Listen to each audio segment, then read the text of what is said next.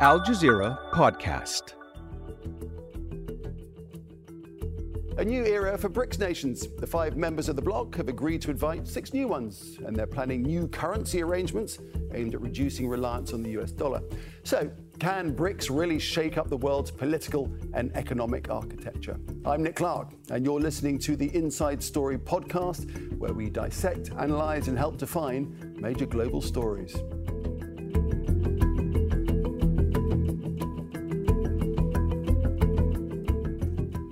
Let's bring in our guests now. From Berlin, we have Ben Aris, who's the founder and editor in chief of BNE IntelliNews, a business media company focusing on emerging markets. From Johannesburg, Arina Muresan, a senior researcher at the Institute for Global Dialogue and South African, a South African foreign policy specialist. And from Beijing, Einar Tangen, uh, China Affairs Analyst and Senior Fellow at the Taihe Institute. A warm welcome to all of you. Uh, ben Aris, if I may start with you. So, BRICS is here, bigger and better than before, you might say. A force for the good, you, would say?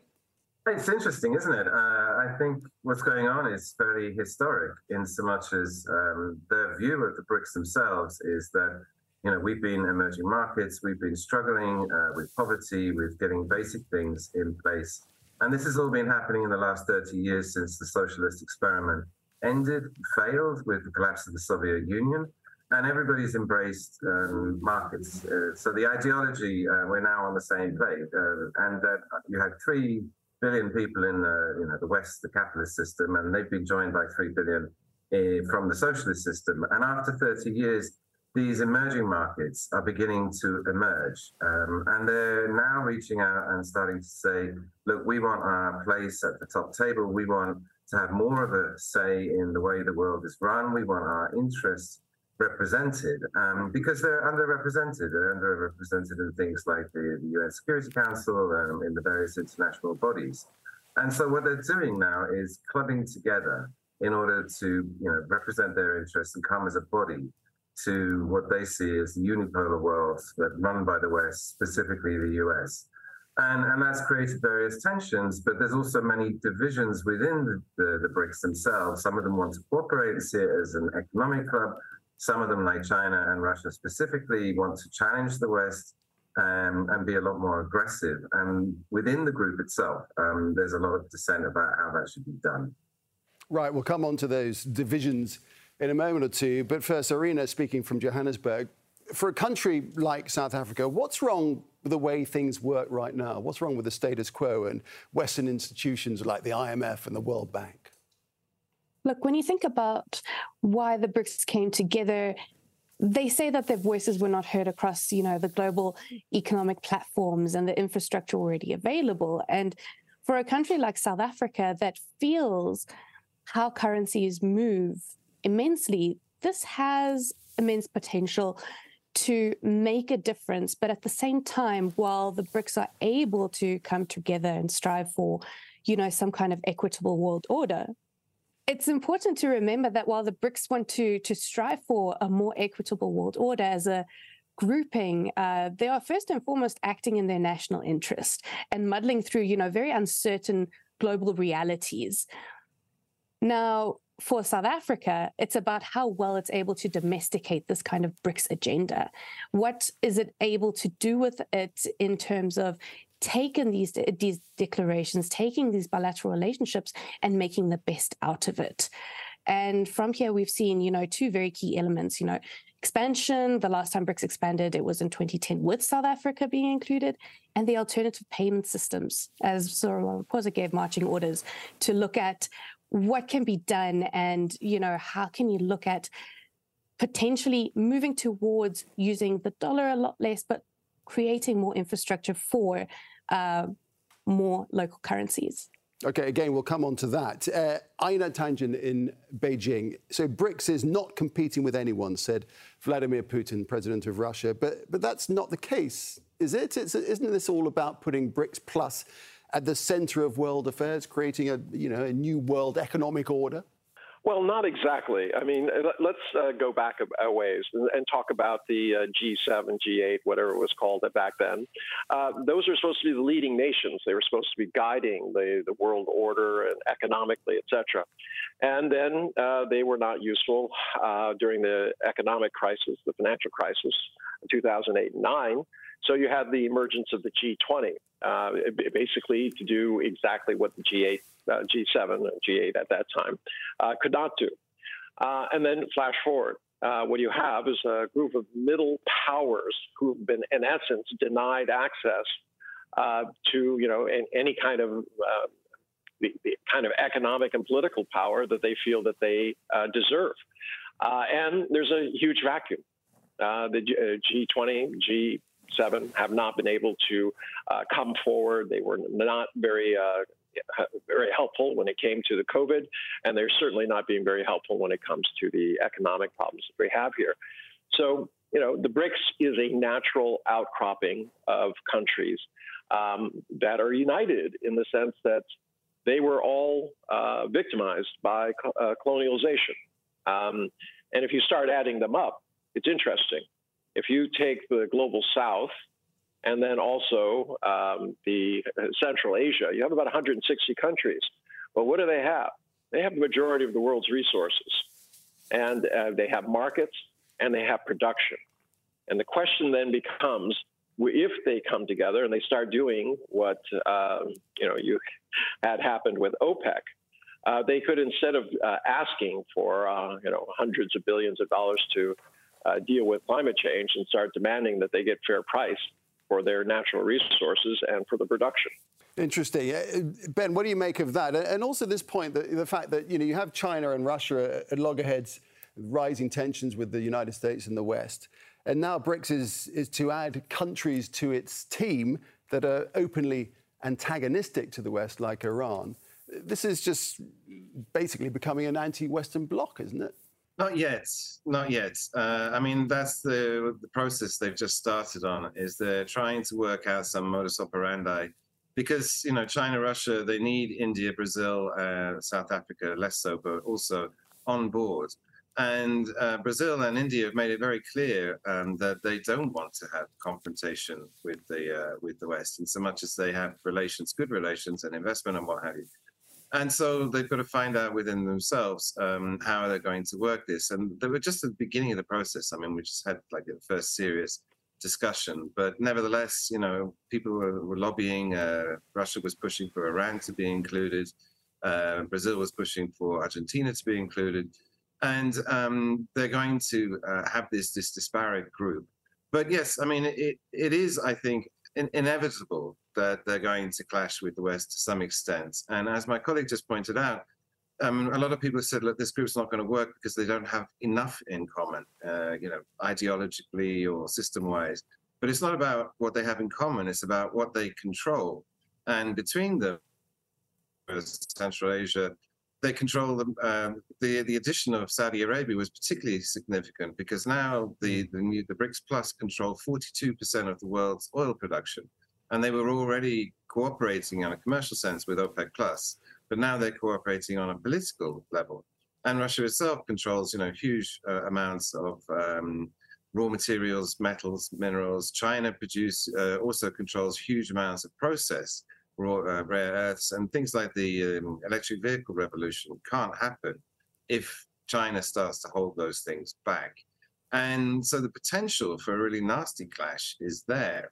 But I think everybody's sort of, you know, edging their way forward, trying to find out how this is going to work. And I think people like the States are going to be caught up short and going to have to make some sort of compromises. Um, and we're in a new, like, undefined era as the emerging world emerges and starts to demand things, starts to ask for its voice to be held and uh, heard. And either the West is going to take that into account, and this could go smoothly, or it's not, and then it could get ugly.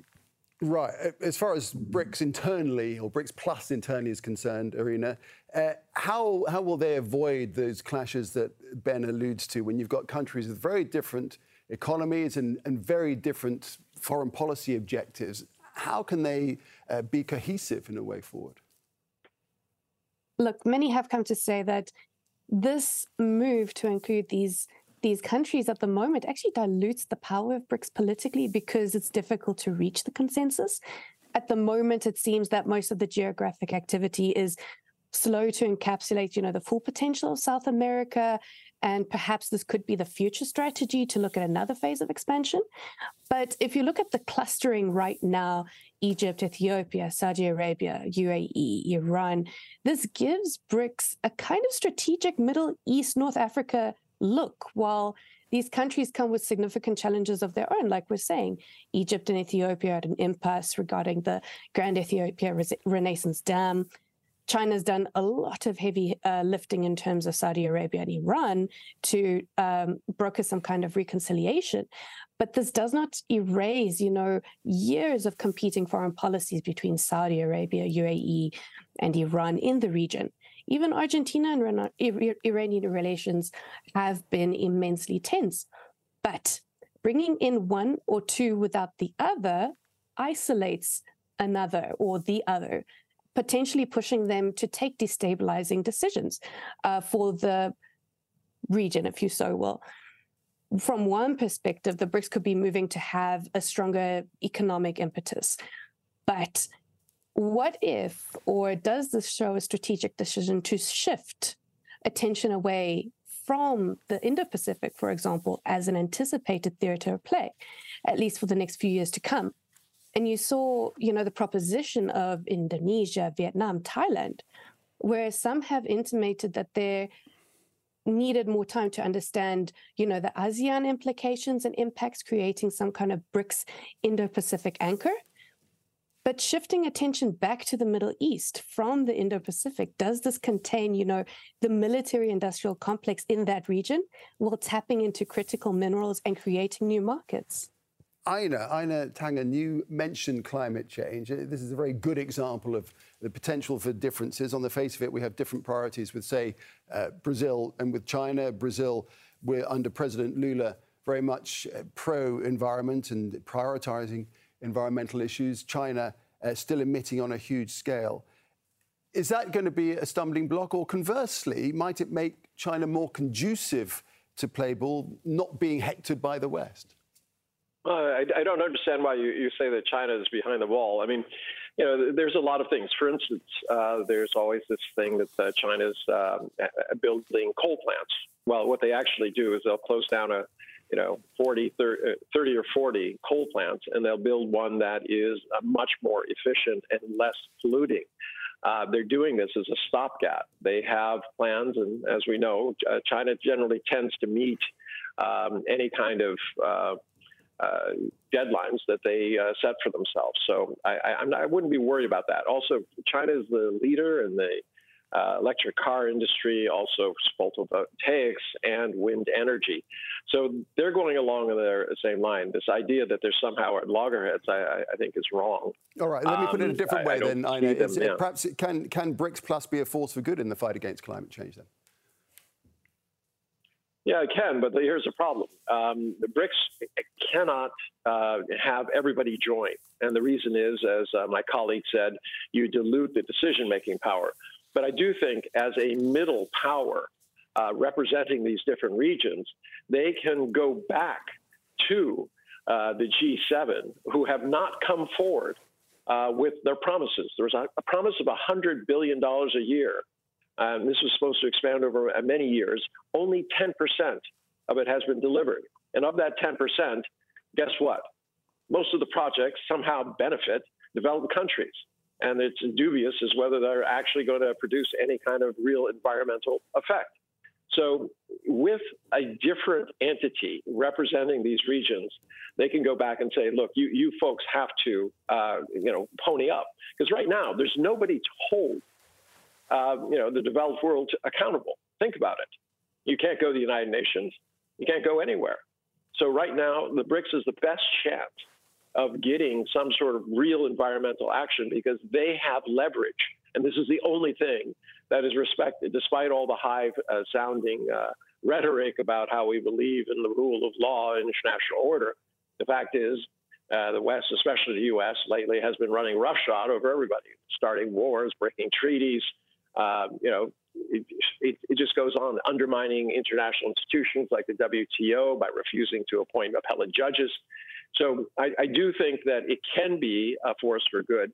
I don't see it as ideological. There's too many differences, but I do see it as a grouping. Remember, they do have something in common. Every single one of these nations uh, was victimized by colonialization at one point or another. Uh, okay. So it's a, it's Actually, a completely different grouping. All right, that brings me on to my next point because uh, there's. Let me take you back to the 1950s. Uh, the original non-aligned movement was set up. Um, Presidents Nasser of Egypt, uh, President Tito of then Yugoslavia, and President Nehru of India. Uh, it was quite successful, wasn't it? But then it, it turned back to the West in the 1980s. Are, are there lessons to be learnt from that, Ben? I mean, it was the first attempt, but I mean, things have changed dramatically this time round in so much as um, the non-aligned in those days, they were relatively weak and, you know, sort of empires were at the height of their power. And what's changed now is that um, the whole balance has shifted towards emerging markets. And it's a derogatory term in a way. Um, however, that's 40% of the world's population and on uh, 25% in terms of GDP nominal. But if you look at it at PPP, the parity purchasing power, then the emerging world is now richer than the developed world. And I think that's their point is that, look, we're actually starting to be in charge. And I agree, I, mean, I think we all agree that there's nothing ideological uh, uniting these countries. I think the glue that's holding them together is a sort of enemy at the gates mentality of like we're being ignored by the rest of the world and we shouldn't be. And I think the way this is going to work is that they're going to be pragmatic. As emerging markets, they're dealing with lots of problems. Um, and it's not a question of values or ideology or, or, philosophy. It's simply, you know, we've got things to fix. Um, they're pointing, for example, at the currency, at the dollar's use, the domination of the dollar in the world trading system, uh, which was a result of Bretton Woods. Um, and they're very unhappy with that because that gives the states enormous amounts of power. And Russia, in particular, is the case in point, in so much as suddenly it had half its reserves confiscated and it's been banned from the financial system, and, and that's caused a huge problem. And Iran, the same problem, and um, China's looking at that, India's looking at that, and they're very worried. And this is where the enemy at the gate thing comes from. Russia's already in conflict with um, the states, as is Iran. But India, China, South Africa, the other emerging markets are like, well, we're going to have a run in with the states at some point. And then will they do the same to us? You know, confiscate our hard currency reserves, collapse our economies. I mean, Russia is strong enough, autocratic uh, enough, so that it can survive this, but smaller countries can't. And this is, I think, another reason why they were running to the, the emerging world is, or the global south is running to this this BRIC organization because they need some support. They need someone to stand up to the West and represent their interests. And as my colleague said, there's nowhere else to go. Um, UN is dominated by the Security Council. That can't get you anywhere. Uh, there's no international court you can turn to. Um, and so the BRICS is, is the alternative pole. And it's attracting a lot of interest because of that. Einar, tell us about the new development bank and this issue that uh, Ben is talking about here, de-dollarization, uh, and the plans to lend using the home country's currency of BRICS members? Well, it's not theoretical anymore. I mean, or the just before the meeting, they um, they floated uh, RAND bonds. So what this does is by putting uh, bonds out in RAND, that means they'll be pay- repaid in RAND, which means that it takes an enormous amount of pressure off the, the country in question because they don't have to worry about, you know, what's going to happen to the dollar. That that adds something. Now, of course, those, if you're investing money from outside of uh, South Africa and you're buying RAND bonds, you do have to worry about it. But it transfers the risk to those who are more capable of doing it. Investors can hedge their position, they can make decisions, whereas people who are trying to get money are generally in, in the lesser position because they have to take whatever comes.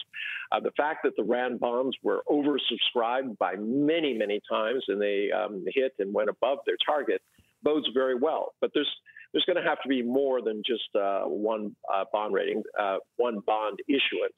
Uh, they're going to have to have markets that can handle this. Uh, obviously, within this uh, grouping, you have you know, UAE, which is you know would be happy to garner some of that business. Obviously, China can do part of it, um, but you know there's there's a long way to go before there's de-dollarization and everything like that. That's that's a little far off. Uh, but this whole issue about hedging about having more money directly, uh, especially between countries that are trading. Why should they be using dollars when they uh, can trade directly in their currencies to the value of the trade that they have?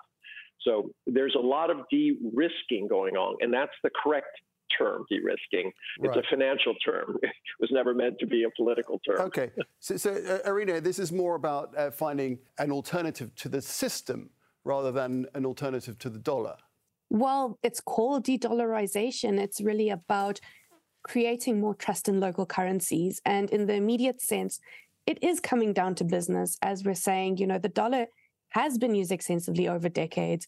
So there's liquidity, security, reusability um, that's very much attached to it. And traders want to make sure they receive the value they bargain for. That's why there's such, you know, trust still placed in this and why it's expected to take a little bit longer to achieve it. But that's not to say that cross-border payment systems are already in place and banks are already working with them. You know, they the BRICS started this interbank cooperation mechanism in 2010, and they what they did was they they created a lot of investing in regional financial services they leapfrog technology so you see a lot of um, low hanging fruits as the brics leaders would call them um, reaching for those kind of low hanging fruits and building a lot of relationships between banks. If i can draw this back to how south africa was engaging the continental free trade area specifically which was part of the the BRICS uh, summit this year, you know, this comes back to creating institutions as well, uh, where where Africans can benefit from, and in relating payments in local currencies and building this up. You know, you have the Pan African Payment Settlement System, and from that, they really want to create um, markets in addition that can flourish from these local currency. Okay. So I'm just going to jump in there. I'm sorry to jump in. We're just coming to the end of the program. Ben, sure. I just want to give you the last word. Uh, the UN Secretary General Antonio Guterres was in Johannesburg. He, was, he echoed uh, the BRICS long-standing calls for reform of the uh, UN Security Council, of the IMF and the World Bank. Is that going to happen anytime soon, do you think? Briefly, if you would. I don't think so. It's going to be too difficult. I mean, the permanent members on the Security Council are quite happy with that, uh, although someone like uh, China and, and, Russia are lobbying. You know, there, there's no representative from Africa. There's one from Asia. There's three from Europe, and um, the the others are going to resist that because they don't want to upset the balance of power, which is again very much skewed towards the West. And with the other institutions, I mean, that's going on. I think that's happening slowly. That China is busy rallying people in the General Assembly, and um, they're building up a voting bloc. So I think with the with the bodies themselves, we could see other people being appointed, but then it's a long, slow process. And I think this whole thing with the rise of the BRICS, we're right at the very beginning of what will take decades to happen. But again, I think it's um, inevitable given the size of these markets, the speed they're growing, and the, the, importance of the global economy, so that it's not to be resisted. It's just a question of how this process works, either smoothly or, or uh, in a less smooth way where people start fighting with each other. All right. We'll have to leave it there. Thank you to all our guests, to Ben Aris, Arina Muresan, and Einar Tangen. This episode was produced by Dermot Fleming, Laura Khan, Sarah Gill, and Paul Taylor. Studio sound was by Eli Elhani, and the program was edited by Anil Anandan, uh, Khaled Sultan, and Joe DeFrez. Be sure to subscribe to the Inside Story podcast to catch every episode. Thanks for listening. Tune in on Monday for our next edition.